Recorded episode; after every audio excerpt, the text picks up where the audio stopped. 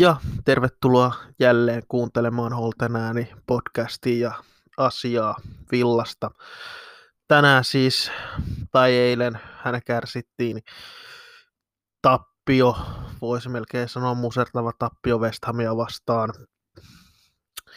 Sen ottelu, se ottelu käydään tässä läpi.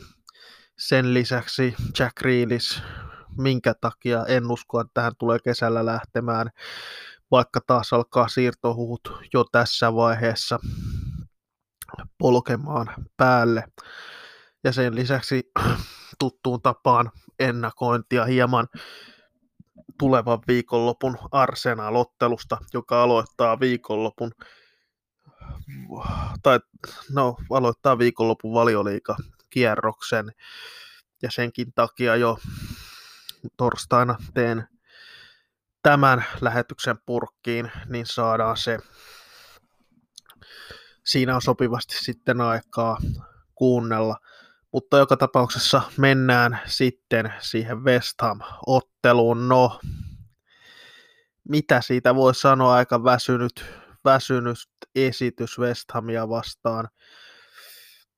Öö, West Ham ehkä hieman yllätti taktisella vaihdolla, koska ensimmäistä kertaa tällä kaudella, ja oikeastaan viime kaudellakaan ei kertaakaan nähty, että joku tosissaan tuplaa Kriilisin, mikä voi ehkä olla yllättävää, koska Kriilis otetaan aina tarkasti, mutta ihan suoraan tuplaa, koska Fredericks, Kufal pelasivat kumpa, kummatkin oikealla laidalla. laidalla, toinen laitapakkina, toinen laiturina, mutta kummatkinhan ovat nimenomaan laitapuolustajia joten sillä pyrittiin ja otettiinkin Kriilis aika hyvin pelistä pois.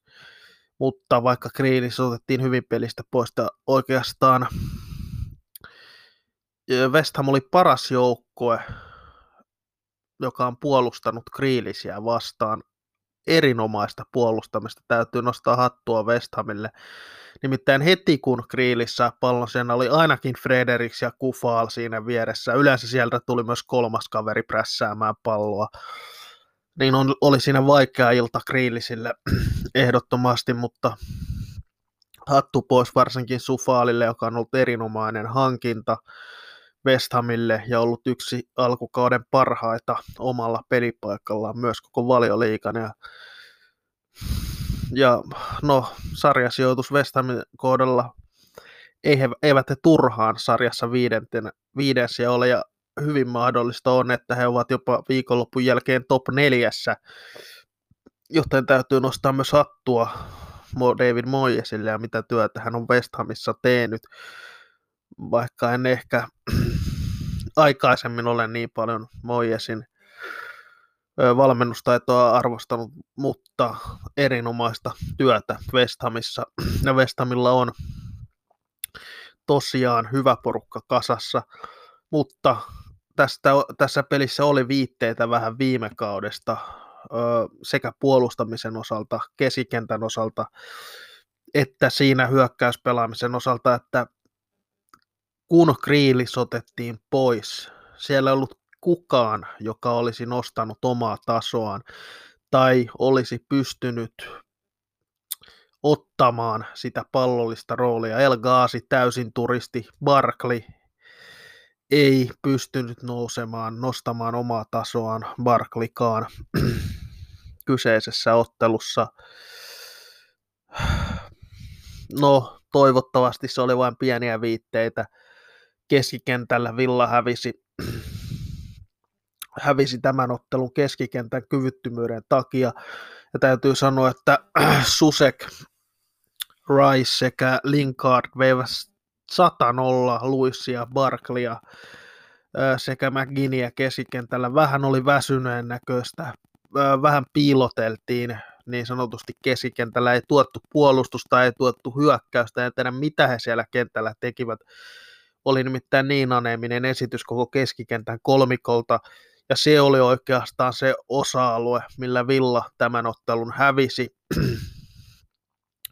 hävisi nimenomaan se, että West Ham vei niin suvereenisti keskikentää, Villan keskikentäjätkät eivät olleet omalla tasollaan, koska Watkins Grealish eivät he, eivät ne he loistaneet, mutta eivät ne he kumpikaan hirveän huonosti pelannut. Watkins pelasi ihan hyvän ottelun itse asiassa, palataan siihen myöhemmin. ja Kriilis, vaikka hänet pidettiin erittäin hyvin kurissa, hän pystyy silti luomaan sen viisi, viisi maalintekopaikkaa ja syötti sen maalin siihen kaiken lisäksi, ja se oli kymmenes maalisyöttö Jack Reelisille tämän kautta saman verran maalisyöttöä kuin Kevin De Brynellä, yksi maalisyöttö vähemmän kuin Harry Kaneillä. Se kertoo, kuinka hyvää kautta Jack Reelis oikein pelaa. Jäsli Young on edellinen villan pelaaja, joka on sen kymmenen maalisyöttöä pystynyt yhdellä kaudella saamaan. ja Grealish tulee rikkomaan vielä villan ennätyksiä. Kuka tietää, vaikka Grealish pystyisi rikkomaan jopa valioliikan syöttöennätyksen, koska valioliikan syöttöennätyshän on 20 syöttöä Thierry Henryin ja Kevin De Bruynin nimissä. Se ei olisi mikään mahdottomuus tuplata tuo syöttömäärä loppukaudella. Niin hyvässä vireessä Grealish on. Vaikka West Ham hänet hyvin pelistä ottikin pois pitkälti, mutta kun hänelle antoi sitä tilaa, niin sieltä myös se maali loppujen lopuksi syntyy hienon sommitelman jälkeen totta kai. No, Emiltä myös ohipelin maalissa, Emi Martínezilta ohipeli. No, ei Villa maalivahtiin kaatunut, mutta jos Emillä olisi normaali päivä ollut, hän olisi voinut tästä pelistä pisteen Villalle torjua, mutta erittäin turhaa maalivahtia tästä pelistä syyttää. Emi oli oikeastaan muu joukkueen tasolla, tasolla tässä pelissä. Ja keskikenttä pelaat taas eivät olleet edes muun joukkueen tasolla, vaan siitä vielä alaspäin. Niin huono keskikenttä Villalla oli, ja sitä voi oikeastaan tylymmin sanoa käsittämättömän heikkoa tekemistä keskikentällä.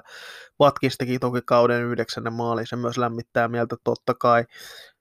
Todennäköistä on, että Watkinskin tekee sen 15 maalia tai yli, mikä olisi kova suoritus debyyttikaudella valioliikassa, ja voidaan ne rahasummista puhuminen myös lopettaa. Ja tosiaan Watkinshan pelasi ihan hyvän ottelun se liike, mitä Watkins tekee, on äärimmäisen tärkeää. Hän liikkuu erittäin lailla säteellä, prässää hyvin, pystyy pitämään palloa omilla. Kaksi kertaa hän menetti pallon, mistä vastahyökkäyksistä tulivat maalit, mutta ensinnäkin se ensimmäinen pallonmenetys Watkinsilta, mikä johti 2-0 maaliin. Ensinnäkin se pallonmenetys tapahtuu omalla rankkarialueella, niin ei siitä voi niin mennä, että viisi, siitä kolme sekuntia siitä, kun Watkins menettää pallon, siellä on kolme kakkonen vastahyökkäys West Hamilla kolmella kahta vastaan. Ei voi yksinkertaisesti noin huonosti puolustaa vastahyökkäystä. En tajua, mitä siinä oikein kävi, ja kaiken kukkuraksi vielä pistetään siihen, että Emi ei aivan Eh, no se, että Emi ei torjunut sitä torjuttavissa olevaa laukausta, minkä Linkard lauko, laukoi. Ja no, toinen sitten tuli siinäkin heikkoa puolustamista. Emin ei olisi myöskään ikinä tuota maalia pitänyt päästää. Se oli vielä, se meni vielä helpommin Martinesin selän taakse kuin se toinen maali. Ah joka tapauksessa se, mikä on käynyt myös selväksi, rotaatiota pitäisi olla kenties enemmän tässä villan joukkueessa kuin mitä siinä on nyt. Ja en nyt puhu maalivahdin suhteen. Maalivahti on aina mielestäni koskematon. Maalivahti pelaa liikaottelut se selkeästi. Kappottelussa voi olla kakkosmaalivahti maalissa. Samoin jos europelejä pelaa siellä kenties, riippuen vastustajasta näin päin pois. Mutta joka tapauksessa liikapeleissä pitää olla se selkeä ykkösmaalevahti, joka torjuu joka ikisen liigaottelun. Ja Emi sitä on. Hän on torjunut Villalle pisteitä myös tällä kaudella paljon enemmän kuin ollaan menetetty pisteitä, eikä, eikä Vestamiakaan vastaan Emin takia menetetty pisteitä. Ja tosiaan, se sama asia, mitä viime kaudella sanoin monta kertaa. Se, että Villalla ei edelleenkään ole sitä tarvittavaa ilkeyttä pelata näitä isokokoisia jengejä vastaan. Nyt West Hamin, West Hamin isot pojat kiusasivat Villan joukkuetta tylysti, jos näin voisi sanoa. Villa taas oli, Villalla on edelleen näitä hyviä futispelaa, tykätään pelata hyvää futista, mutta sitten kun tulee tällaisia kolosseja, West Hamin tapaisia kavereita, niin kun he pistävät sitä fyysisyyttä, siihen ei pysty Villa vastaamaan. Ja siihen ase on nimenomaan se, että pitää pystyä liikuttamaan palloa nopeammin. Villan palloliikuttelu oli auttamatta liian hidasta West Hamia vastaan. Heti kun toisella puolella Villa pisti palloa liikkeelle, heti aukesi enemmän tiloja. Sieltä aukesi se maali muun muassa sillä, kun pistettiin vaan palloa liikkeelle, pam pam pam pallo maalissa. Uskon, että Villa olisi kenties voinut tasoihin vielä nousta ilman sitä 3-1 maalia. No, se on turhaa spekulointia. Ansaittiin tappio kritiikkiä saa ja pitää antaa esityksestä, koska se oli heikko esitys. Kausi on ollut siitä huolimatta erinomainen ja edelleen kamppaillaan europelipaikoista. Se on ihan kylmä fakta. Sitä yksi tappio Westhamille, Westhamille merkitse. Nyt vaan pitää nostaa taas pelin tasoa selkeästi. Keskientä pitää nostaa omaa tekemisen tasoaan ja eiköhän se taas lähde tuttu villa pelaaminen. Lähteekö se Arsenalia vastaan vai vasta Arsenalin jälkeen, se jää nähtäväksi. Toivottavasti nähdään Arsenalia vastaan se tutumpi villa tältä kaudelta.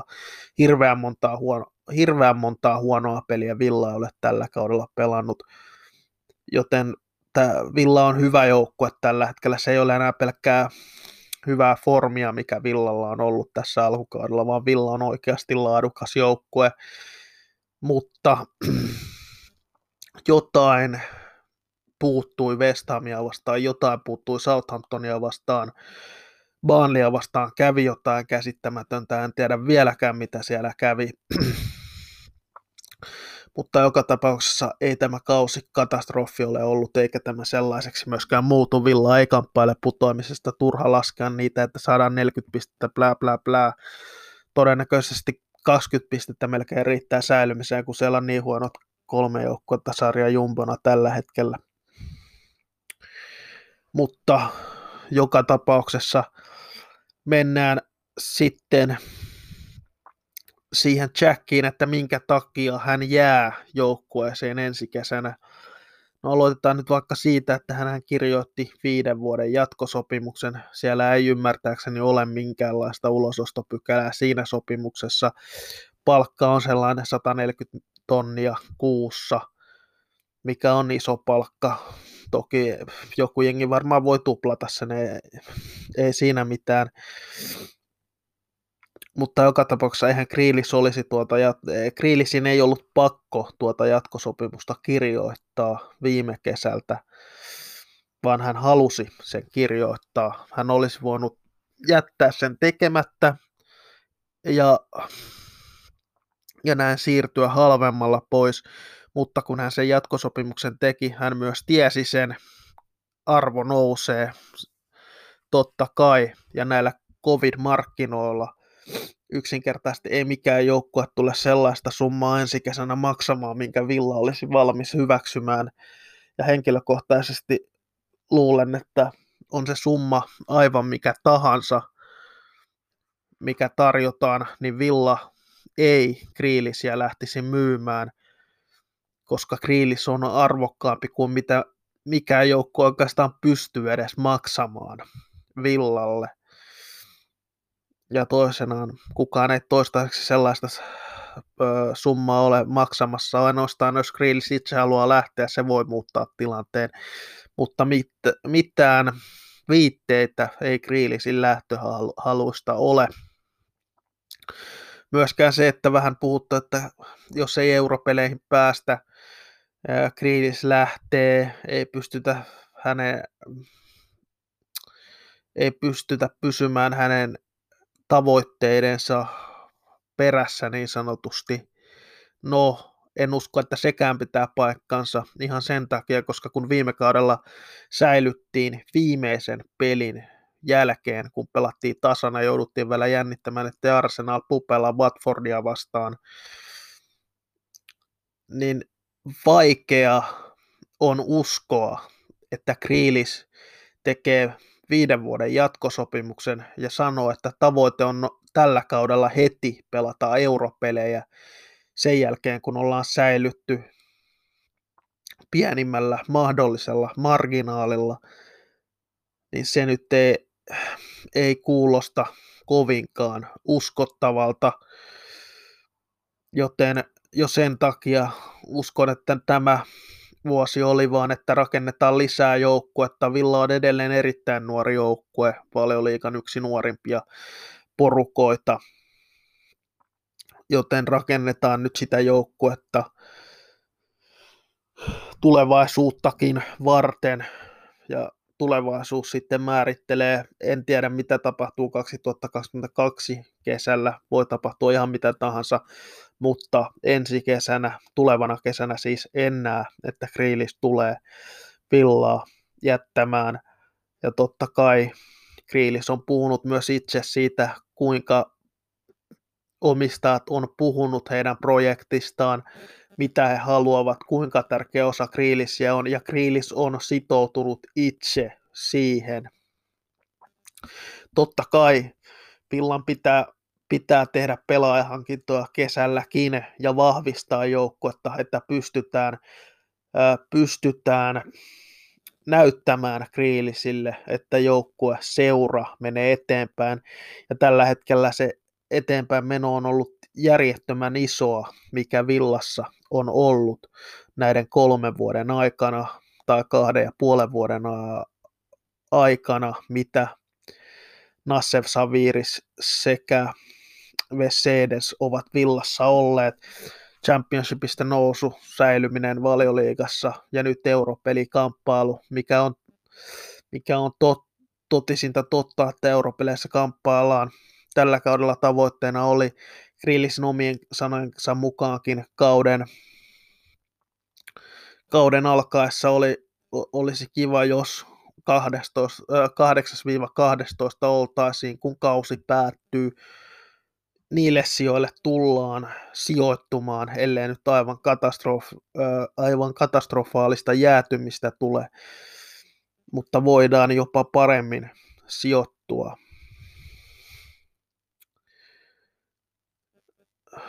Ja tosiaan Kriilis tulee jäämään villaan en epäile sitä hetkeäkään, etteikö hän pelaisi myös villassa, kun ensikausi pyörähtää käyntiin. Ja mennään sitten siihen Arsenal-ennakon pariin ja aloitetaan totta kai vierasjoukkue Arsenalista. Luissa, Luis ja Leeno kumpikin pelikielossa ottelusta saivat punaisen kortin edellisessä ottelussa Volvesia vastaan. Leenon punainen oli täysin käsittämätön suoritus Leenolta. Luis vähän epäonnekas, että sai punaisen kortin. Sitä ei kuitenkaan kumottu. Tierni ilmeisesti vielä sivussa. Maaliin tulee Ruunarsson, todennäköisesti Matt Ryan ei ole vielä pelikunnossa, eli Ruunarsson, hän ei ole valioliikatason maalevahti missään nimessä, joten nyt vaan pitää pystyä luomaan paikkoa, pystyä laukomaan hyviltä sektoreilta. Paljon laukauksia pitää nyt arsenalia vastaan laukua, koska siellä maalivahdilla tutisee puntti, se on aivan varma. Niin paljon kritiikkiä hän on saanut omista esityksistään tällä kaudella, että ei varmasti ole kovin hyvä itseluottamus kaverilla tolppien välissä. Jos hyviä laukauksia vaan saa, niin voidaan pistää rumat luvut taululle arsenaalia vastaan. Smithin rekordi Arteettaa vastaan on erittäin positiivinen. Kaksi sarjaottelua pelattu Arteetan arsenaalia vastaan, molemmat niistä voitettu, tehty neljä maalia, päästetty nolla maalia. Myös harjoitusottelussa ennen kautta voitto tuli arsenaalista silloinkin. Arsenal on joka tapauksessa herännyt alkukauden surkeudestaan ja nuoret noussut johtanut sitä esimarssia, mitä tämä nykyarsenal tuo aivan eri joukkue, minkä Villa kohtasi aikaisemmin tällä kaudella. Mutta joka tapauksessa aivan voitettavissa oleva porukka Arsenal on. Siellä on nyt nuoret toki noussut esiin, mutta edelleen nuorten pelaajien taso tulee heittelemään, heittelemään tässä kauden mittaan vielä myös Arsenaalilla. Villa on Arsenaalia yhden pisteen edellä kaksi peliä, kaksi peliä tuota enemmän Arsenaalilla pelattuna kuin Villalla. Palaako Auba avaukseen vai jatkaako Pepe avauksessa vasemmalla laidalla? Pepe teki hienon maalin Voloksia vastaan, se ei voittoon riittänyt, joten todennäköistä on, että Pepe avaa, Auba aloittaa penkillä, Auba ei ole hirveästi pelannut henkilökohtaisista syistä, ne, ne ovat hänen henkilökohtaisia syitä, niin ei mennä siitä sen enempään.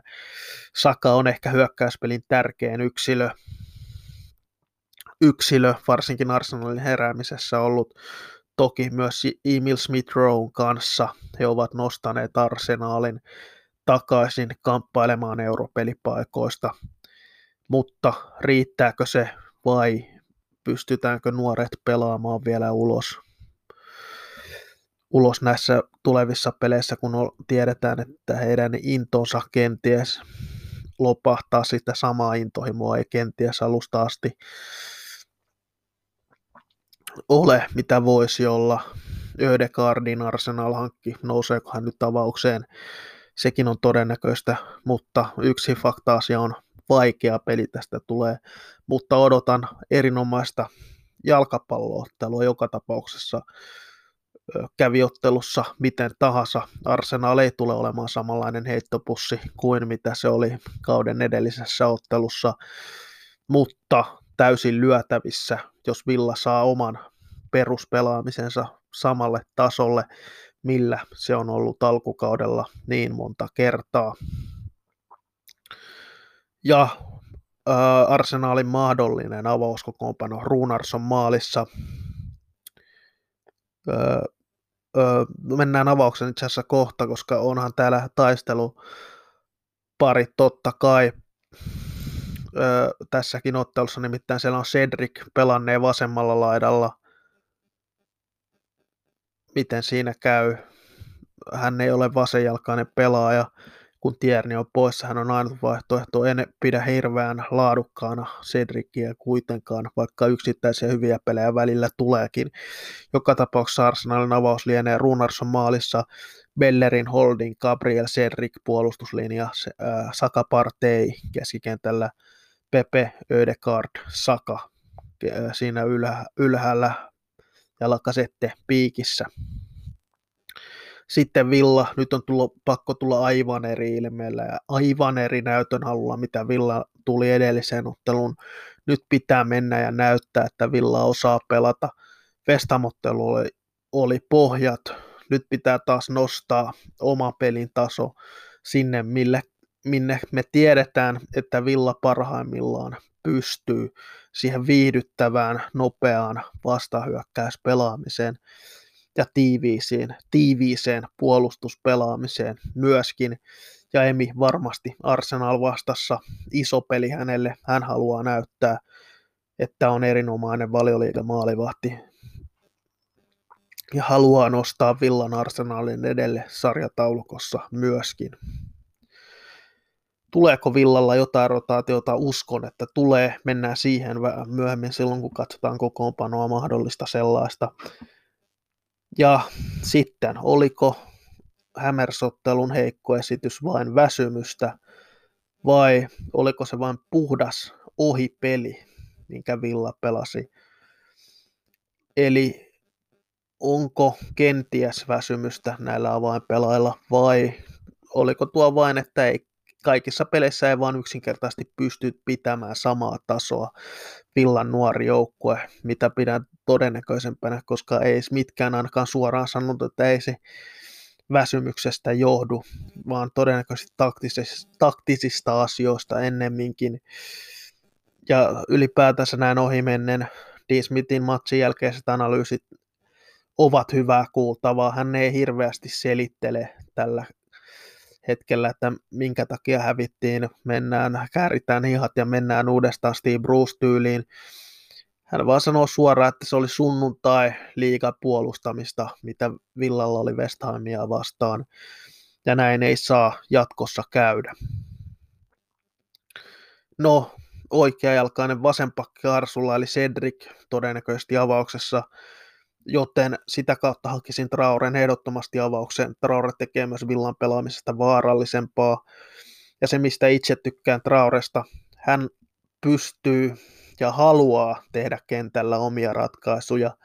Hän ei ole se pelaaja, joka pistää vain palloa kriilisillä ja toivotaan, että jotain tapahtuu, vaan hän ottaa itsekin vastuuta, hän tekee itsekin omia ratkaisuja. Hän ei aina pelaa kriilisille, vaikka kriilis pyytäisi palloa, vaan nimenomaan sitä, että sitä tarvii Villaa ehdottomasti, että nyt pitää muiden pelaajien alkaa myös luottaa omiin taitoihinsa, ja Traore todellakin luottaa. Ja kun vastassa on Cedric, niin uskon, että ehdottomasti Traore hyökkäyspelotteella avaukseen ottelussa. Ja toisella puolella sitten Bellerin vastaan Kriilis. No, kaikki muistavat sen edellisen ottelun, kun Kriilis työnsi hirveän äh, lähes sadan metrin, sadan metrin spurtin jälkeen Bellerin sivuun kuin vettä vain ja samanlaista dominointia on odotettavassa. En usko, että Bellerin pystyy Kriilisiä haastamaan tai pitämään kurissa. Ja Kriilis tulee, tulee pelaamaan vahvan ottelun varmasti arsenaalia vastaan. Watkinsin liikkuminen hyökkä, hyökkäyksessä on myös tärkeä ase Villalle, ja se on yksi syy, minkä takia en esimerkiksi Abrahamia tai Bentekeä tai tämän kaltaista kaveria kärkeen halua Villalle, koska Villa haluaa pelata nopea tempoista pelaamista. Jos siellä on sellainen kaveri, joka vaan löntystelee kärjessä, odottaa niitä palloja, niin ei Villa ole niin vaarallinen. Mutta Votkisen liikkuu koko ajan, on välillä oikealla laidalla, välillä vasemmalla, välillä keskellä, pystyy pitämään palloa, tekee kovasti prässityötä. Vaikea kuvitella oikeastaan tähän Villan joukkueeseen paremmin sopivaa hyökkääjää valioliikassa kuin oli Watkins. Äärimmäisen tärkeä pelaaja Villalle niin puolusta, puolustettaessa kuin hyökätessäkin. Ja se mikä Villassa on, Villa pystyy aina luomaan maaliuhkaa, pelasivat he muuten millä tasolla tahansa, ja luomaan paikkoja, ja aika monesti myös saadaan hyvin vetoja maalia kohti, ja lauantaina niitä pitäisi myös saamaan maalia kohti. No, pakko sanoa, että niin, Villa siis pystyy aina luomaan maaliuhkaa niin Vestamiakin vastaan. Ja täytyy sanoa, että 2-0 tilanteessa tiesin, että Villa tulee sen yhden maalin tekemään se kertoo jotain, jotain siitä, kuinka laadukas Villan hyökkäyspelaaminen on. Että sen tietää, että kyllä Villa sen yhden maalin pystyy tekemään. Se on sitten puolustus, jos pitää nollat, niin Villa on äärimmäisen lähellä voittaa ottelua. Koska aika harva joukkue pystyy tätä Villan hyökkäystä nollella pitämään Sitiäkin vastaan. En ole nähnyt tällä kaudella, että Sitin puolustusta pystytään samalla tavalla haastamaan, mitä Villa haastoi, siitä huolimatta, että City oli pelissä selvästi parempi joukkue muuten, mutta Villa hyökkäsi erittäin vaarallisesti Cityä vastaan. Ja tosiaan keskikentän on yksinkertaisesti pakko nostaa tasoa ja sen takia ottaisin Barklin va- vaihtopenkille tulevaan otteluun ja Toki sen takia, että hän on niin sanottu luksuspelaaja ja Arsenalia vastaan siihen ei nyt ole varaa Villalla. Villa tarvii nyt työtelijästä kaveria keskikentälle.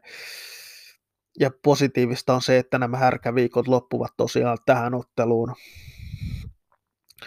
Joten tämän jälkeen on viikko Brighton ja viikko, sit, viikko siis on aikaa ennen seuraavaa Brighton-ottelua, joten erittäin positiivinen asia siinäkin. Katsotaanpa sitten Villan todennäköistä tai mahdollista avausta ehkä ennemminkin.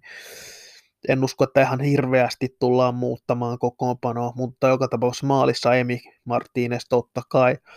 Cash Konsa, miksi Target tuttua kauraa puolustusta en lähtisi missään nimessä muuttamaan, ellei sitten loukkaantumisia ole. Se on ainut syy, minkä takia puolustusta muuttaisin kappapeleissä voi kokeilla eri puolustusmuotoja, eri puolustuspelaajia, mutta kyllä liikassa pitää pysy, puolustuksen pysyä suhteellisen samana, varsinkin jos se puolustus on pelannut hyvin. Välillä on Villalle tullut näitä ottelussa, missä päästetään paljon maaleja, mutta siihen päälle tässä 10-0 peliä on erinomainen suoritus. Keskikentän kaksikkona Luis ja Sanson keskentän pohjalla. Siinä heidän yläpuolellaan Traore McGinn, joka saisi siinä vähän hyökkäävämmän roolin kuin mitä hän on nyt joutunut pelaamaan vähän puolustavammassa roolissa. Ehkä saataisiin paremmin peliin mukaan. Jack totta kai vasemmalla ja Oli Watkins kärjessä. Näillä lähdetään Gunnersien kaatoon.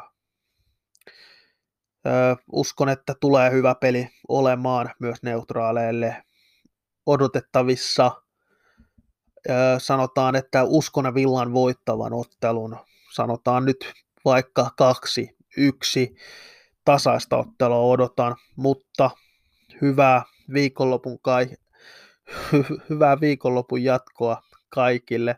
Ja ollaan taas kuulolla ensi viikolla torstaina tai perjantaina tulee seuraava podcasti ulos, joten kiitos että kuuntelitte ja ö, hyvää viikonlopun jatkoa.